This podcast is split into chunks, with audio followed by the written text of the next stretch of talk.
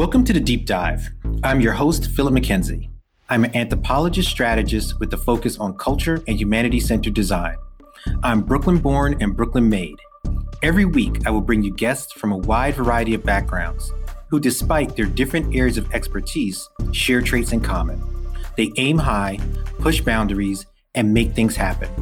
Their experiences drive insights. My guest on today's episode of The Deep Dive is Dave Zirin. He's the sports editor at the, at the Nation magazine, and he's the author of 11 books on the politics of sports, including his newest, The Kaepernick Effect Taking a Knee, Changing the World. He's also a columnist for The Progressive and the host of the Edge of Sports podcast.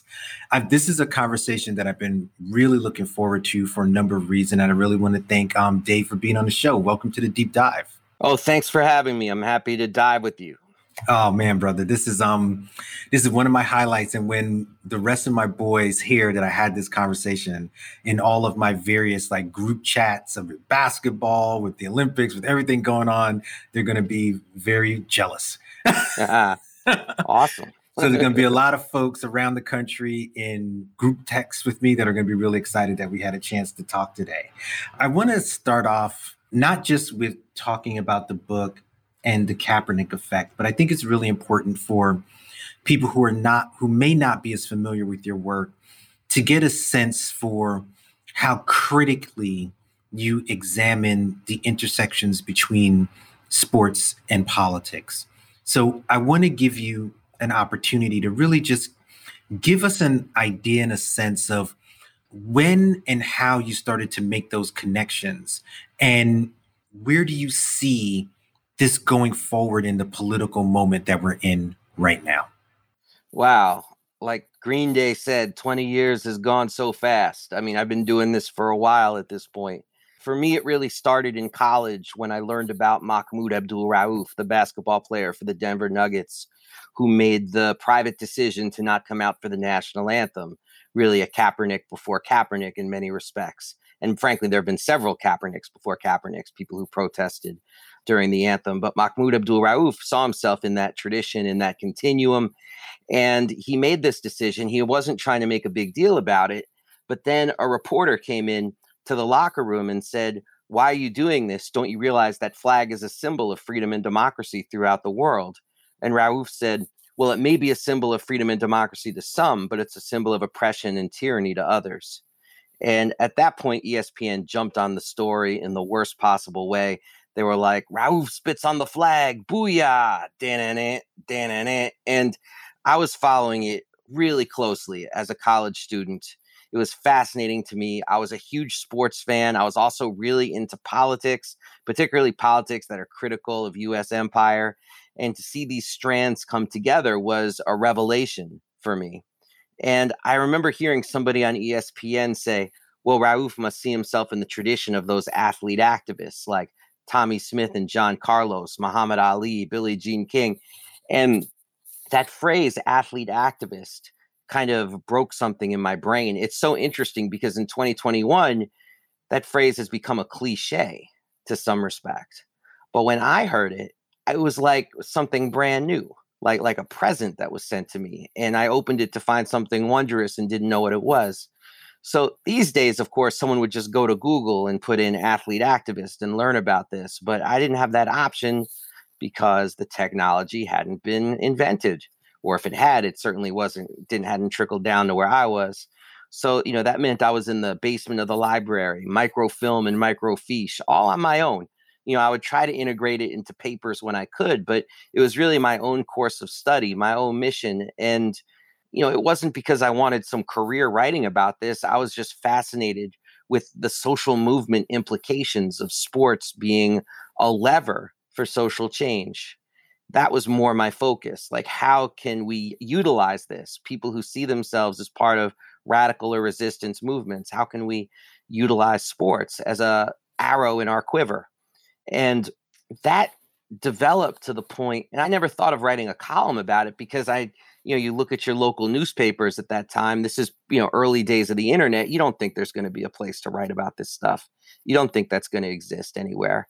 But the internet opened things up a little bit for me and but it what it really started was i got a job on a newspaper in prince george's county maryland and sort of made a deal with the editor saying like hey can i have a little space to write 800 words about sports and politics? And in return i'll do whatever. You know i'll sweep the floors afterwards. I just want that space to explore this creatively and my brother-in-law started putting the columns on the internet and that got me both the job at the nation and a book contract at haymarket to write the book what's my name fool? So that's how i really got started into it. And then doing deep dives in the history is what really made the difference. I read a book that was really that really influenced my thinking by Mike Marqusee called Redemption Song Muhammad Ali in the Spirit of the 1960s and it was written with such a verve that it made me realize that sports writing that's critical doesn't have to be indecipherable because that's what I was finding. There was certainly academic writings about sports that I was finding, but I found them very difficult to penetrate. So here was something that showed me like how sports is utilized. It was like a handbook for me. And so I started applying that metric to other athletes, thinking about them through that Ali lens. And that's what I did. And in the first years, honestly, it was you know, it, it, was it was a thin gruel writing about this stuff. I mean, writing about the history was cool.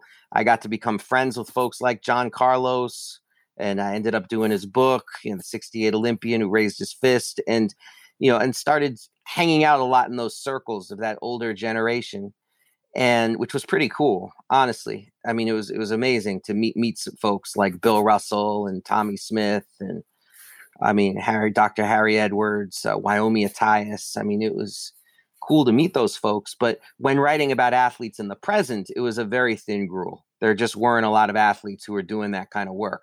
The ones who did, I wrote about, make no mistake about it.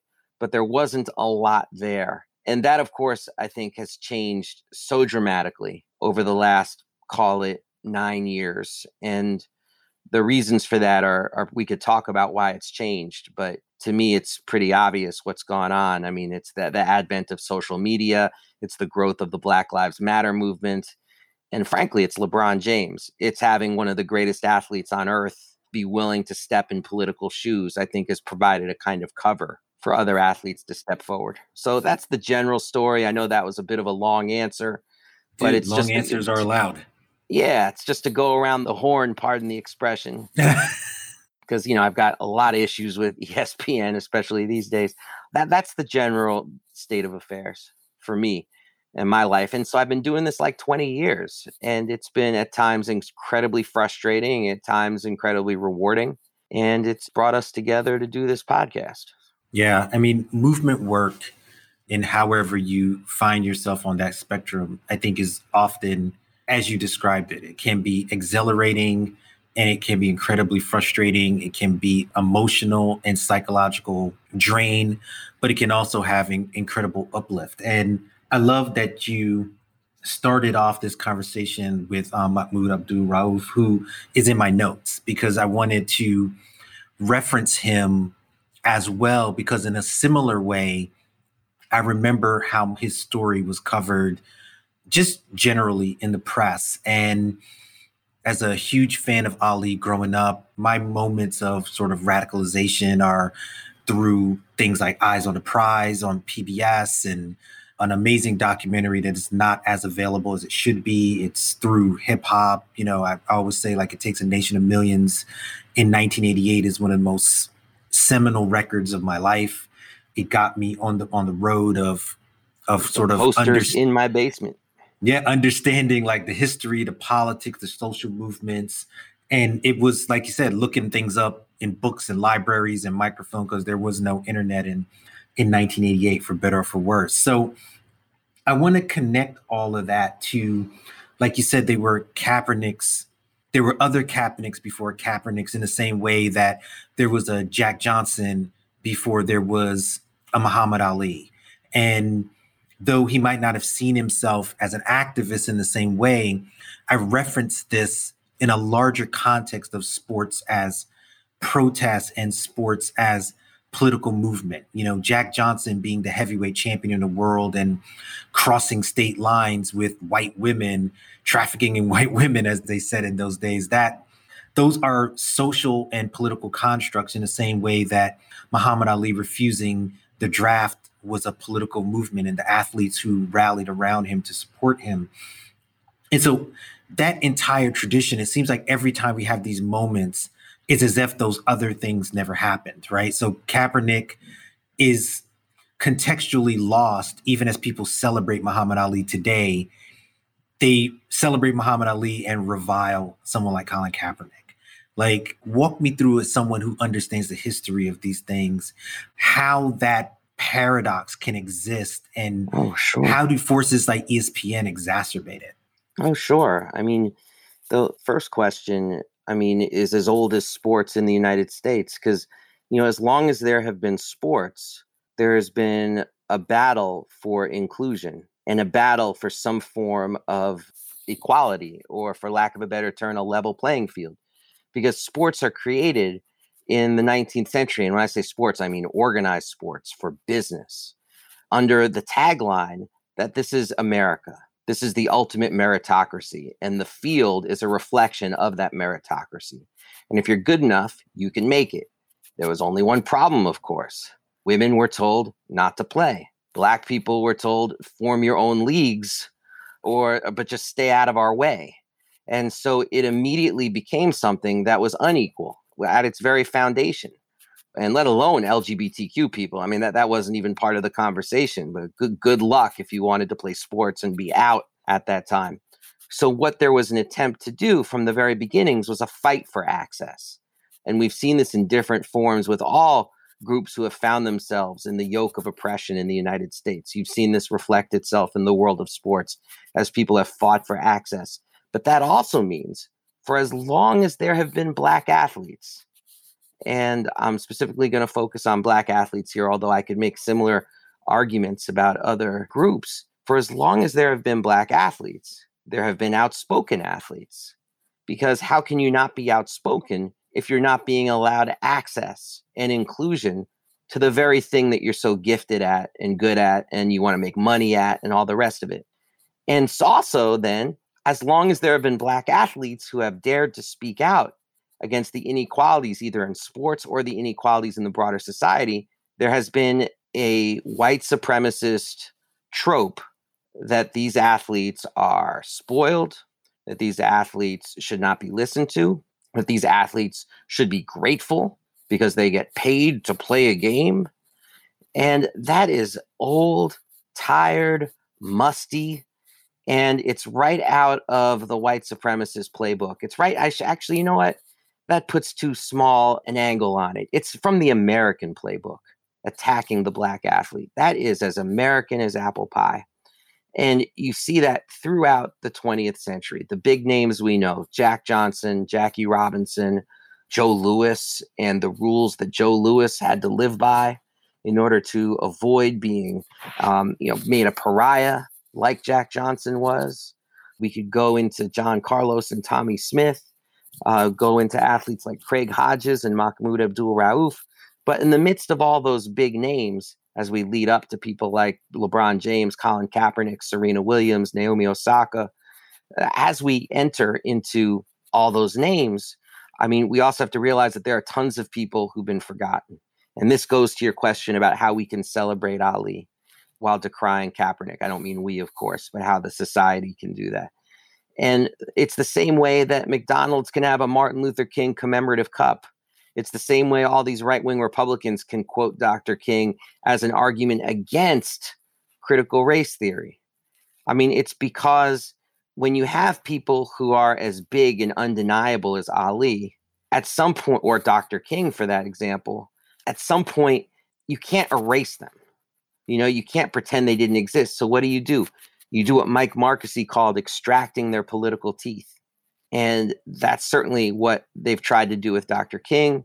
That's certainly what they have done with Muhammad Ali for decades. I mean, white America loved Ali once he lost the power of speech, as Jim Brown said. And such an observation has been repeated by many others because it's so self evident and obvious the Ali who was saying, God damn America, God damn white America, God damn the white man's money.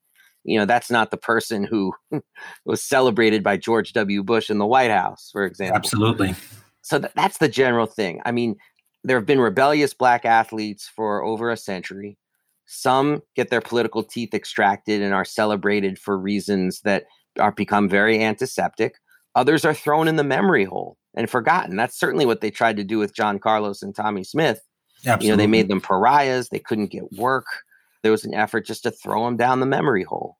So that's how they can celebrate Ali and Colin Kaepernick. And I think Jemele Hill said it best when she said in 20 years, the NFL is going to have an award named after Colin Kaepernick. Yeah. And absolutely. Because that's the way these things operate.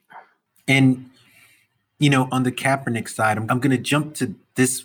I was holding a little later, but I want to talk about that, you know, extracting the political teeth, which is a great way of putting it. And, what I would call more simply, because I'm not as eloquent as that writer, the co option. Like, how do these movements and moments like a Black Lives Matter, as the sort of protest that we see that Colin Kaepernick launched, like, how do they manage to get so co opted by the very forces that are against them, right? So singing the lift every voice and sing at the beginning of NFL games does not reflect on the issues that Colin Kaepernick was trying to raise by his protest, much less the larger racist history of labor within the NFL. So there's like they're not looking at the social things and they're not even looking at the their terrible record in race science in you know concussion protocols their lack of movement for black coaches and general managers just a host of things how do we fight back against that type of co-option I mean, I think tr- truth is our only weapon against that, and calling it out is our only weapon against that. And, you know, encouraging players to call it out as well, because some players have said all of this NFL putting end racism in the end zone, singing lift every voice and sing, it doesn't change the fact that Colin Kaepernick is without a job and continues to be so, uh, continues to live in this pariah status with regards to the National Football League. So they're getting away with expelling somebody because they exercised basic freedom of speech in the national anthem in a respectful manner that was meant to raise awareness about police violence aimed at the black community. So all of this, I think, speaks to what we talked about before, which is you you try to throw Colin Kaepernick down the memory hole. You try to turn him into a ghost story to frighten present players to say, oh, you don't want to be too outspoken. You don't want to end up like Colin Kaepernick, while at the same time trying to co opt the symbology of it or co opting uh, players who do, who were sympathetic to Kaepernick and see it as an, and saw him as a harbinger of social change by throwing some money at them and saying, here, you're now the Players Coalition. Go off and, uh, you know, have meetings with police officers and talk about how you're you know making substantive change like these things although the players coalition has done some good work i don't want to throw too much uh, castigate it too much but that was one of the tactics of the nfl because colin kaepernick was ex- so explosive because he represented not a race question in the nfl but a labor question in the nfl you know the nfl is 77% african american i should say 77% black because not all the black players are from america at this point. And so Colin Kaepernick represented the exposure of how racist the NFL actually is that it's black labor, black bodies, getting concussions, no black ownership. This is why Michael Bennett said to me that the NFL is a segregated operation. You know, it's not integrated. It is a Jim Crow operation because it's segregated between those who play and those who own, those whose playing careers last three and a half years, and those who have generational wealth.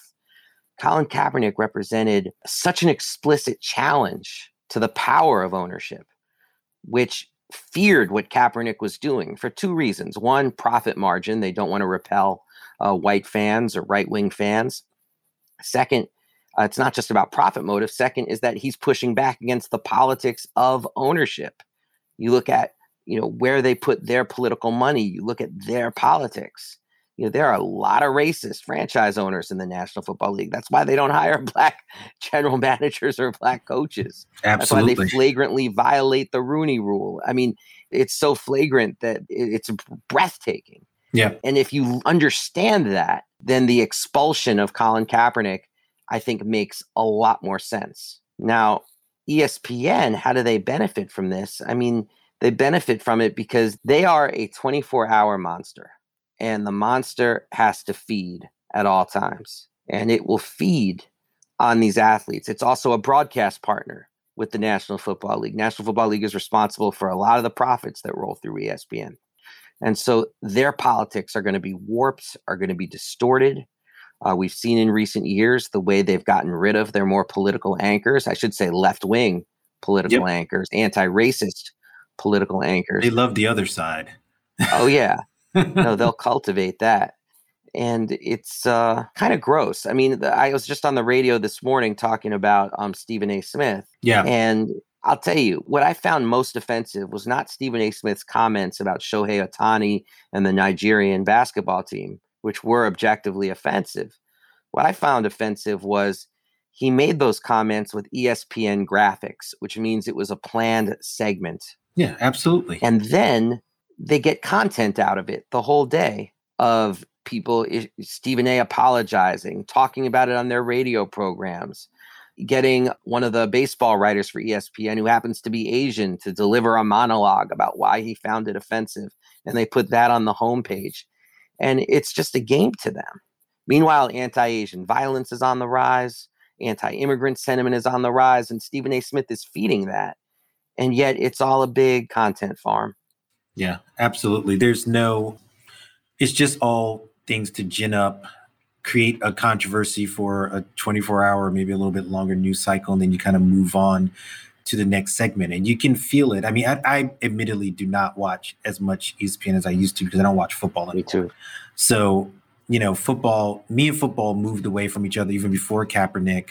And I was a, a big football fan. I, NFL Sunday ticket, the whole thing would be planning my weekend around football, pro more than than college, but still I watch a lot of football. And when I started reading about the concussions and just again, that was just so rooted in labor to me that you were, you know, you were, mm-hmm. you know, harming these players all in the interest of profit. And there was nothing you were willing to do absolutely nothing to not only protect current players, but do something for those retired players that were literally killing themselves. And yeah, I was like, I can't watch this anymore. I can't be a part of it. And that's so much a part of ESPN's like coverage that moving away from the NFL made it much easier for me to move away from ESPN, period. Um, mm. Then when you throw in the terrible columnists, not so much columnists, but the on-air personalities and just bunch of assholes, especially at that time. I know some people have moved on, like a Will Kane, but just those t- types, I was like, nah, I can't be around this. so, but I want to drill down more into that ownership piece because I think that is the respectability politics that go so hand in hand with sports. Those meritocracy narratives are also the same narratives you see in the larger ownership class of the United States. So the same gratefulness that you hear people talk about million dollar athletes is the same thing I see people talking about frontline workers and those who are doing, you know, what they would call like low intense work. You know, like, oh, you should be just thankful for a job and you should be just thankful that you have like your, you know, in the middle of a pandemic that the government is willing to give you like the bare minimum of sustenance, right? And so I wonder how much of these sports stories and the way in which politics and society are mitigated through the lens of sports are just a microcosm of the way in which America has chosen to side so clearly with the ownership class to the disadvantage of those who are workers, whether they're wage workers or LeBron James workers. Well, it's interesting because sports is certainly a reflection of our society, a reflection of the values of our society, a reflection of the bigotries in our society, but it's also a shaper of our society. Like it doesn't just reflect, or you could say the reflection itself allows for shaping society. So I always felt like when there was that uh, trillion dollar bailout of Wall Street in 2008, I always felt like the pump was primed for that by a generation of public welfare to create stadiums in cities around the country. The closest thing to an urban policy we had in this country in the 1990s and 2000s was the public funding of stadiums. I mean, that was pretty much it in that era of Bill Clinton gentrification and the starving of the industrial sector. I mean, what did they do to replace industrial jobs in our cities? Well, stadiums, you know, short term, low income, non union labor. And then, of course, handing over billions of dollars to some of the richest people in society. I always felt like the pump was primed for the Wall Street bailout through the stadium funding. So that shows how sports can be a shaper of society. Similarly, the narrative about you should be grateful to work, gratitude narrative, I think has been shaped dramatically by sports and weaponized against, as you said, all workers. You certainly heard that about teachers during the pandemic. You know, ridiculous, disgusting. My wife's a teacher, so that that hits close yeah. to home. It's over it's, here. It's very much in that shut up and dribble, right? Like that's yeah, shut up and teach. Yeah, shut up and teach. Don't worry about the circumstances under which you're doing it, but just do it. exactly. No, exactly. So that's it in broad strokes. Like I think, and also that when we fight to make the sports world a little bit more just, it can also have a ripple effect in the real world, in the broader world, like a labor victory in the world of sports, or Colin Kaepernick raising the issue of racism and police brutality in the world of sports. It's a great amplifier to what's happening in the society. And I think this is one of the arguments I make in my book, The Kaepernick Effect, is that that I believe that the bridge between Colin Kaepernick taking that knee, which was in 2016, August of 2016, and the protests in the summer of 2020, which uh, were the largest set of protests in the history of the United States, like that bridge in between them was largely filled by young athletes, high school, college, even junior high, taking a knee to protest police brutality in cities large and small, in states red and blue, in areas rural and urban, all across the country. You know, you see this. And that's really what I explored with the book is like I interviewed a ton of people and asked them why they took a knee and what the repercussions were. And it was just fascinating given the geographical diversity of what had been taking place, how similar some of their motivations were and you know that's a perfect way to to get more into the stories that you illuminate in the book. And as you said there is this bridge and there's also that bigger tradition where we started the conversation. Did you get a sense as you talk to different people and you mentioned you know you talk about this disparity of the level of the athlete the place in which they're doing this the sports that they're doing? It was so widespread. Mm-hmm. and I wanted to get a sense from you. Did they, in your mind, did they feel the sense of the moment? And did they feel the sense of the tradition that even extended beyond Colin Kaepernick? Yes, they got the moment perfectly. The tradition, in most cases, was something they learned in the aftermath when people commented about them taking a knee. See, for them, Colin Kaepernick taking that knee provided them with a language to protest. They're like, oh, we can protest as athletes. Oh, we can protest during the anthem. Because the end goal is trying to eradicate racialized police violence. And for them, and this is what the right has never understood, taking that, and a lot of liberals too, taking that knee is a means to an end. It is a protest. It's not an end in and of itself. You know, like they think, oh, you're kneeling because you hate America, because you hate the flag, and that kneeling is your end. That's your protest and it's like, no, the kneeling is to start the conversations, to start the demonstrations, to start uncomfortable dialogues in communities that ranged from the people I spoke to, majority black communities, to overwhelmingly white communities. And it was like trying to start those conversations in different contexts. And so that was the push. And then afterwards, people said to them, like teachers, hey, you look like Tommy Smith or John Carlos out there.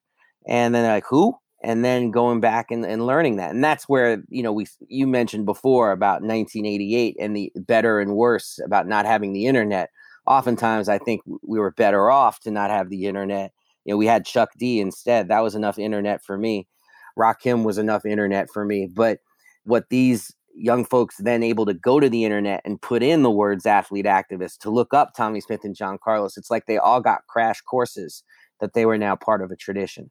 But can I tell you the one yeah, common factor it, that really affected me? Because you know I'm I'm much older than than these young people. Like I'm I'm interviewing over the oh, during COVID. I'm interviewing over the phone people 16, 17 years old. That's how old my daughter is, for goodness sakes. Yeah. So, you know, there, there's an age difference at play. And what struck me so much was no matter who I was talking to, almost all of them, when I asked them what motivated you to do this, when did you start thinking about this? They didn't say Colin Kaepernick. They said Trayvon Martin. Mm. And it made me realize in a way that I didn't before that Trayvon Martin is really this young generation's Emmett Till. Yeah. Like for them, seeing Trayvon Martin killed by George Zimmerman and then not receiving justice. It's not the murder, it's getting off for the murder that becomes so scarring for these young folks. Like, wow, we are that disposable in this society. I mean, to them was an Emmett Till like reaction, the same way Muhammad Ali said he first started thinking about racism in the world because Emmett Till's face looked so much like his own is very similar. And you got my goodness, the amount of people in the Black freedom struggle who said Emmett Till was what had them start thinking about what they needed to do. Very similar with these young folks in Trayvon Martin. Yeah, it's uh, I keep coming back to this notion of our bodies because athletes of all types, of all genders, of all persuasions are really putting their bodies on the line in what they do, right? It's a, it's more than likely a physical activity. And when you see someone like a Trayvon Martin lose his life. It's this control of society in your body to a certain extent. And it makes me think about these recent conversations we're seeing around particularly Black women's bodies in the Olympics. It seems like this is such a part of the playbook. And maybe what you're experiencing as you interview these people is that same sense that there's not control over their life in a way, control over what they're doing as an extension of these larger societal issues. So I'm I'm wondering how much of that are you feeling in these conversations, that sense of agency um, when you talk to these young people and they see the, the sports and society kind of reflect on one another? No question about it. Because we've got to remember too, like the people I spoke to, one of the great differences in talking to all of them was the differences in support they got from the coaching staffs, particularly the head coaches in their sport. And sports, we have to remember, particularly youth sports, is an authoritarian enterprise. Yeah, there's the occasional coach who does things in a different kind of a way, but broadly, good coaches, bad coaches, shoot, I coach youth basketball. It's an authoritarian enterprise. You don't say, some of you run, you say all of you run. You know, that's the nature of it. Trying to teach young people how to play like a team, like herding cats sometimes. Now, we could argue that that's a, a grand reflection of capitalism, exploitation, hierarchy. Yeah, maybe it is. It, it's also it's it's the nature of the beast in many respects.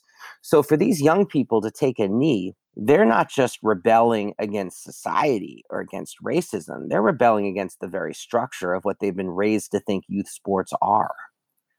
And that, for a lot of them, was very, very powerful. That for them was a moment that they'll never forget. And it teaches you a, a different lesson as well, right? Like as as much as like you mentioned, there is a, a lesson in the the team dynamic and the conformity there is also a lesson when you have to stand on principle that is beyond what some of those other lessons are there to teach you. And I think that is often the challenge that even within a team dynamic, you have to sometimes stand out on your own. And mm-hmm. to the point about support, whether there was support for some of these young people or lack of support, for some of those young people. Like, what did you find was where it led? Was there more support or was there less support, generally speaking? Oh, great question. I mean, the variance is too high to draw broader conclusions. Some of it is affected by whether you're doing it in Seattle, Washington, or Beaumont, Texas. You, know, you get a very different reaction. Some of it depended on uh, whether or not their parents offered them support. In some cases, parents were taking a knee in the stand with their children, you know, and, and, and braving some of the same catcalls and booing and intensity that their kids had to deal with. Some cases, the coach supported them and then stabbed them in the back. In other cases, the coach was against them, but then after they saw what happened, said, You know what? You taught me something. I'm sorry. In one case, this one athlete, she was castigated by her coach when she did it in 2018. And then in 2020, after the police murder of George Floyd, the coach sends this young athlete a long apology saying, I didn't understand it then, I understand it now that apology was not taken very well because it's like you should have understood it then was the response which i certainly do not blame them for saying given that 2018 there were also a lot of horrors you just didn't have the biggest movement in history responding to it. So that's the general state of things as i would say. The variance of support was, was is pretty intense and based on a lot of factors. So it's interesting it's like there's some things that are very similar, like the Trayvon Martin, like the sense of agency, like this idea of Kaepernick providing them a language in which to speak out, like the idea of seeing sports as a place to speak out precisely because neoliberalism has so hollowed out our institutions that it's in a lot of small towns, that is the public square. Yeah. Is you go to the football game, yeah. you go to the basketball game, you go to the volleyball game. That is the public square. So a lot of interesting things going on there, I guess is what I'm trying to say. And you know, the support mechanism also makes me think about like the larger sports leagues, right? Where how many coaches and general managers come out and make statements beyond the platitudes about some and some won't even do that but i think about how a steve kerr or a gregg popovich like whenever they say something that is in line with a more progressive perspective, more directly in support of Black Lives Matter or athlete protests, it always makes the rounds on Twitter, right? Like everyone retweets it and talks about it. And I wonder why there doesn't seem to be more support and who also gets the support, right? Like are Steve Kerr and Gregg Popovich, they've had outside success as coaches. They're also both white males. Would it be the same situation for a black coach to go out there and be as outspoken. There's a lot of things rolling around in that statement and question, but I'm curious your thoughts on that type of support and who gets to do it versus others when it comes to the professional side of things. Well, it's interesting. I have a lot of respect for Megan Rapinoe. I interviewed mm-hmm. her for the book. I think her taking a knee when she did right after Kaepernick was really brave. I think her statements about the place of white people in the movement has also been very courageous and sensitive. But there's an objective reality too, and that's Megan Rapinoe becoming a rebel actually burnished her reputation. It increased some of her commercial opportunities. It increased her fan base. And it's hard not to look at that or look at Popovich and Kerr and think, wow, being black, really, really are different rules. Yeah. When it comes to speaking about these issues. I mean, it's just a, a different set of rules, it's a different set of responses. Ironically, one of the reasons why I think there's an obligation for white people to speak out is precisely because there are a lot of racist white people who are only going to listen to other white people. And that's reason enough to speak out.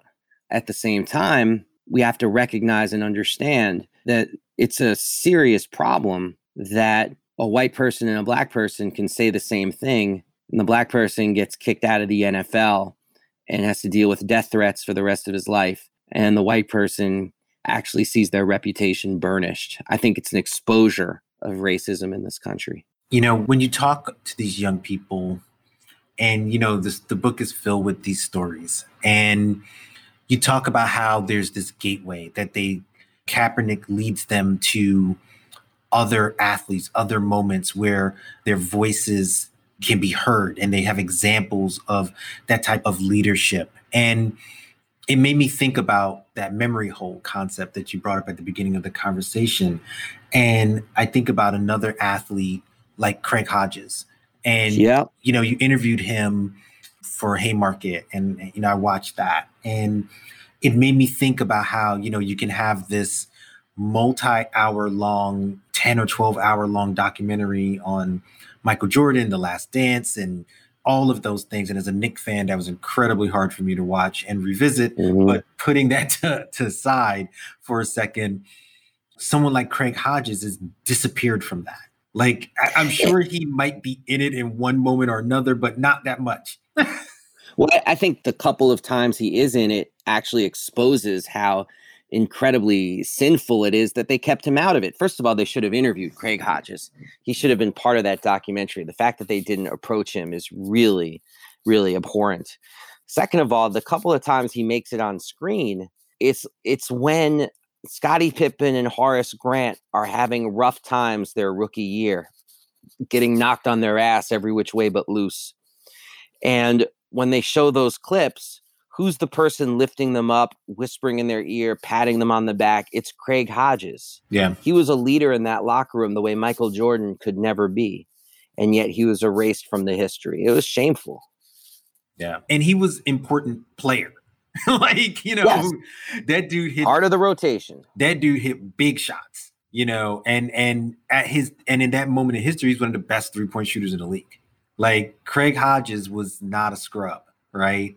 And how do we resist and fight back against the memory holes, right? If you can have, like I said, 10 to 12 hours where this dude who played an intricate part of this championship run is erased, how do we prevent that from happening to all of those voices that are not the biggest voices, right? Like you mentioned Tommie Smith and, you know, John Carlos, they are immortalized in terms of the iconography of that moment, but yet many people don't know their names or they don't know what significant sacrifice that was to do that in 1968 in the Olympics. Yeah, there was an effort to memory hole them. It failed. And that's something to rejoice. And they almost succeeded in memory holding these two amazing people, Tommie Smith and John Carlos. I'm sorry, Phil. What was the question? Like, how do we avoid memory? How do we avoid that? How do yeah. we avoid people? Well, I got to tell you that that's the reason why I wrote my my first motivation for writing the book was exactly that. Like, I started working on this book before the police murder of George Floyd and the demonstrations that that and the subsequent demonstrations sort of changed my whole thesis my whole motivation before then and this received a lot of resistance from a lot of people in the book industry was these kids are going to get memory hold. The fact that they did all this over the course of years is going to get memory hold. This is almost like the stereotype of who gets memory hold. Young black men and women boys and girls small communities, minimal media coverage, they're going to get memory hold. So the point of writing the book was just to make a extremely humble contribution to that not happening. Like, you know, maybe only a thousand people will buy this book, but it's going to exist right here. You know, this is their story. And it still may only sell a thousand copies, but that was the motivation then. After the police murder of George Floyd, after the demonstrations, it's like okay and especially seeing all the athletes speak out and even go on strike as they did in august of 2020 after the police shooting of jacob blake in kenosha wisconsin. The book took on a, a new kind of urgency for me um, and i started going back to the people who i'd already interviewed and asking them are you going to these demonstrations? Are you helping organize these demonstrations? Are you part of what's happening right now? And for most of them it was hell yeah this is what i've been waiting for.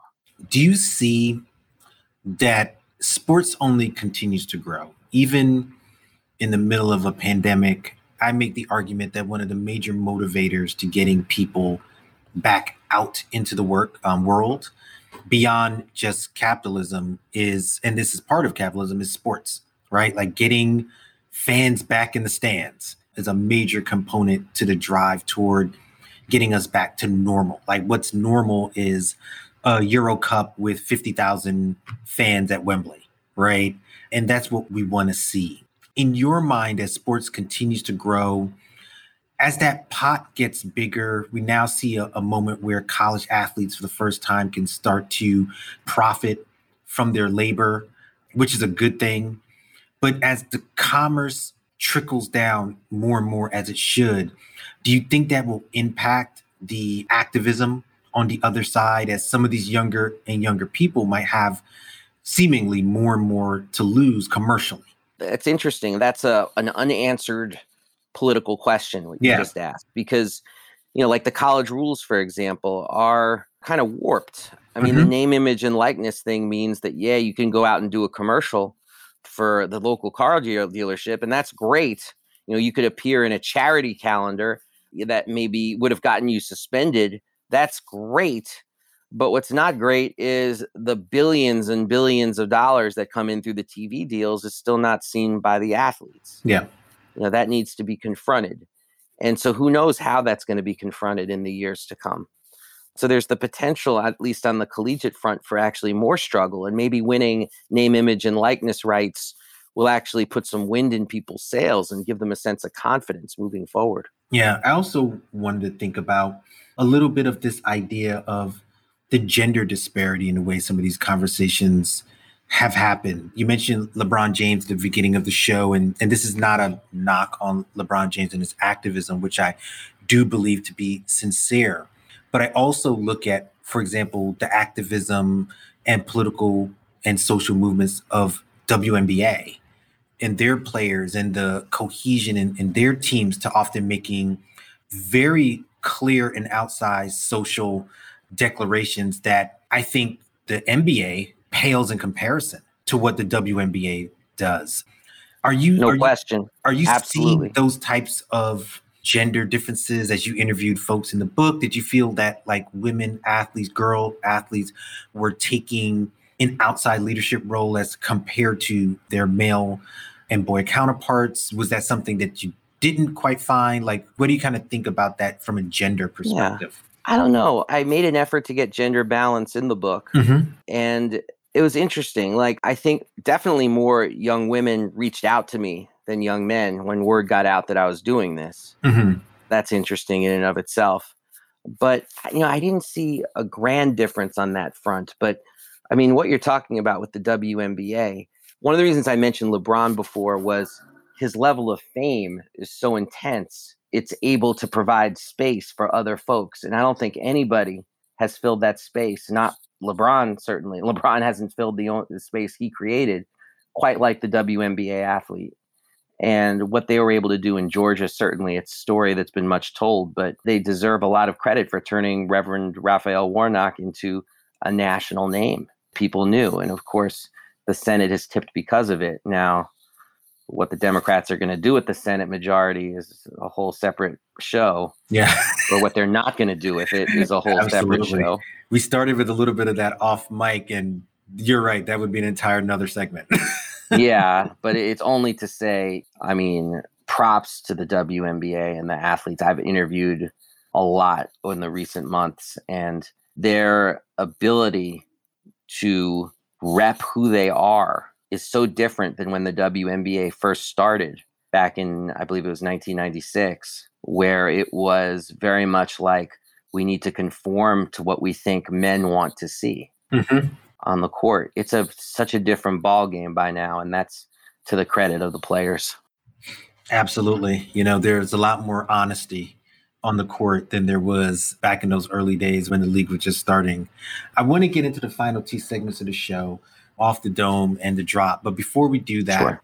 I want to give you an opportunity to kind of give your soapbox on what you think this book will do for young athletes and really for anyone who who picks it up. I know facetiously far more than a thousand people are going to buy this book because I think your work really cuts across intersections that people are talking about and trying to make these connections and you help make those connections clear. And what i think the book really illuminates is that this isn't just you know the protests and the movement is not just something that's happening in big cities. It's not just happening right. on large stages. It's happening like you said all around the country in communities big and small in states that you wouldn't think are housing these moments. They're having them So now that the book is done, it's set to be released in September.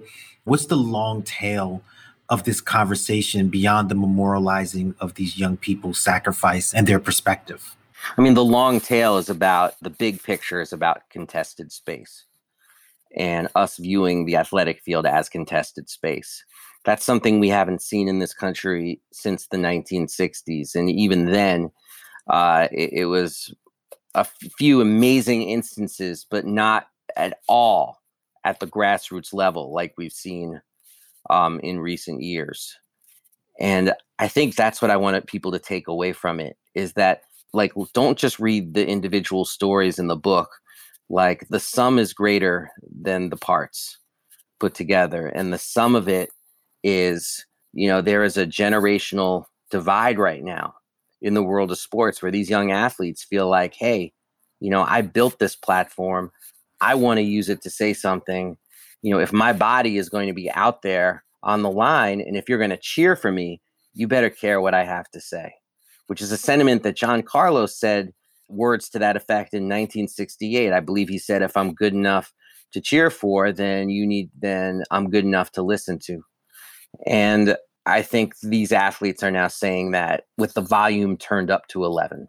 Yeah, I, I can echo that generational divide. And we're seeing so much of that when you talked about, um, when you referenced John Carlos, I had to flash back to the recent Euro Cup and just the, at the, you know, by the time people are listening to this, it was what happened a couple weeks ago, but clearly what the English national team went through losing on penalties to Italy, and then the three black players that were involved in the penalty kicks that missed were just deluged with racist, just bullshit online, and it just went on and on and on, and it it one connects to just how universal these stories are. They're global stories when it comes to racism and sports and how these things are acted out on stages. But addition to that, it very much embodied that idea that if you're going to root for me, you should care what I have to say. And you don't often see that level of support for athletes once things go another way. When you lose, the racism reveals itself, mm-hmm. which is unfortunate. But I think the long tail legacy of this book is going to really highlight that this is a significant moment and it's important to capture it. And we're only at the beginning of where these young people's activism is going to take them. So I applaud you doing that long work. Thank you. And that grueling work to get this out into the world. With that said, I want to get to the final two segments of the show. The first one being off the dome, where I just ask quick rapid fire questions and get your first reaction. As I mentioned, you know, I'm a, I'm a fan of your work and I follow you on Twitter. And one of the things I enjoy are the pop culture conversations.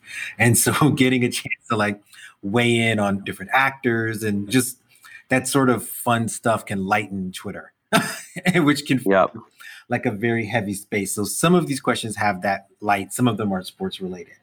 And so my first one is um, one I'm sure you've argued with any number of people, fans and um, friends, fans, and, and likewise. If you're starting an NBA team and you could pick any player from any era, who's your first player you pick? Oh, it's LeBron James because he can guard all five positions. He's statistically the best clutch player to ever live, even though he's never given credit for that. And he made an all star out of Mo Williams. that third point, that you should lead with that point. oh no, a, no, no, that, that's heavy that's lift. The, I can't end with that point. That I mean, I can't begin with that point. I got to end with it because that's the closer. That's the closer. you made an all star out of Mo Williams. That's a heavy, heavy lift.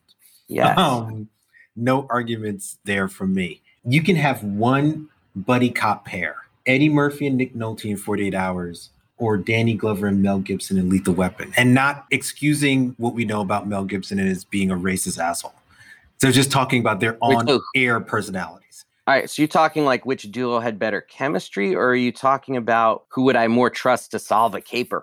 Who who would you more trust to solve a caper? oh, there's a new sheriff in town, and his name is Reggie Hammond. How can I not trust like prime Eddie Murphy to do whatever he wants to do in the early 1980s? I would have trusted Eddie Murphy to take me to the moon in 1982. I mean, there was nothing that man could not do. Except for Pluto Nash, that was not a good movie. but that, but that was that was post. Yeah, that, that was post. You know, he had a short window. He's like the Gale Sayers of acting. It was a short window, but anybody who saw him, and particularly anyone who was alive at the time, knows how transcendent he was. So Absolutely. early 80s Eddie Murphy in a wash. And you know, I'm probably a DL Nick Nolte fan. He's done his thing over the years. Yeah, Nick Nolte. Rich man, poor man. Yeah, Nick Nolte's um stealthy. You know, yeah. he, he has a long tail, you know, grumpy coach and blue chips. Oh my god. so much from Nick Nolte. so much uh, from Nick Nolte. Yeah, people should see the movie Affliction with Nick Nolte and James Coburn, which is a very tough watch, but you see why Nick Nolte gets his respect. Oh, okay. We, that's like a drop before the drop, so we're gonna throw that in there too. Affliction. Oh my bad. No, it's all good. We, we the show is sprinkled with drops. Believe me. Okay, my third one is you're casting for your perfect crime noir thriller. Who's your first cast and why? Uh, living or dead, or you want me to go with who's around now? Who's around now? Let's keep it to like who's kind yeah. of around now. I would go. This is gonna. I don't care if this dates me. I'm gonna go with Linda Fiorentino, the star of the film The Last Seduction, which is one of the great noirs of the last 30 years.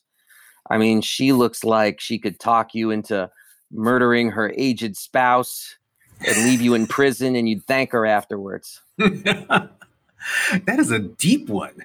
Oh was... yeah, I, no hesitation either. As soon as you asked the question, I was like, "Oh, it's Linda Fiorentino." That's awesome. And my final off the dome, you can go to one sporting event in the world at the highest level that you choose. What would that sporting event be? Oh my goodness gracious. So you're talking like in 2021, I can go to anything.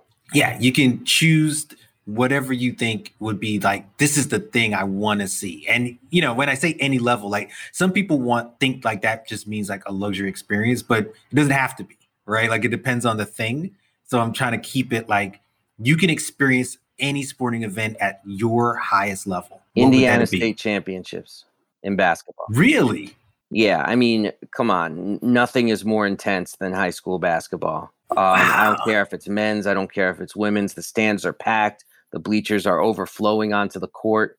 The intensity is off the absolute page. The fans go to school with the players. There's an intimate connection there. And, you know, I said Indiana, but I don't think Indiana even does what I used to love them for. So put Indiana in quotes. But what they were always famous for, and this is the movie Hoosiers is kind of based around this, is it's an open state championship. And it would just be like if you were the best high school, it didn't matter what kind of school you were, you're thrown into this tournament. Oh, okay. You know, now everything is like you know divisioned and marked out, and you know you've got your independent schools and Catholic school. I mean, it's just you know this was Indiana used to do it hardcore, and uh, uh, so if it could be the Indiana State Championship the way it was meant to be, that's I think where I would go. Oh, that's awesome! You've given me really great answers and ones that I would not have thought. well, all right, so perfect setup for us to get into the drop. And again, the drop can be anything. Intellectual morsel, as we like to call them, something that we want to recommend that our listeners check out. So I have a drop. I'm assuming you have one ready to go. There can be more than one, but you know, I always say one. You want me to go first, or do you want to go first? Well, since I'm not entirely sure what's being asked of me, I'm going to have you go first. Okay. My drop is a record from a group. I was listening to this as I was on a long road trip and I was reflecting on a, a band. They never quite blew like I thought they were going to blow, but a band called Under the Influence of Giants and their first and only record, it is available on Spotify, is just a great listen for like pop rock music at a very particular moment. Very kind of dance, very, I had a lot of soul. It was just a, a really feel good record and getting a chance to kind of listen to that in full reminded me of a band that I thought could have been the next big thing, but never quite made it, but still released a really, really strong album.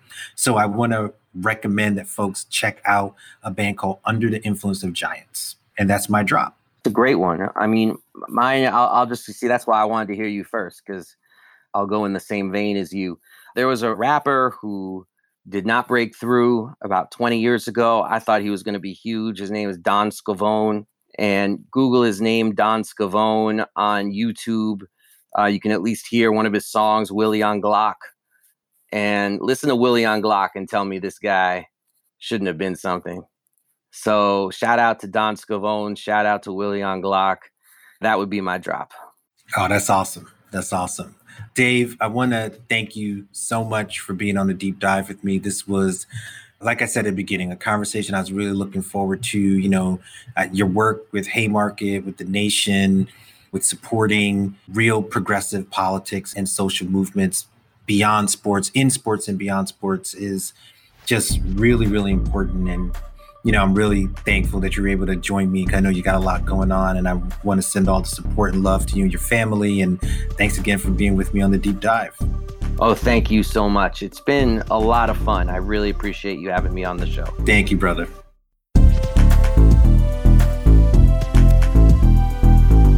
You can listen to the deep dive via Apple Podcasts and our website, thedeepdivepod.com. Download, subscribe, listen, and share. If you like what you're hearing and enjoy what me and the team are putting together, then leave us a review. We'd love to hear from you. You can follow me on Twitter via at farflungphil. To all my listeners, wherever you are in the world, I thank you. See you on the other side.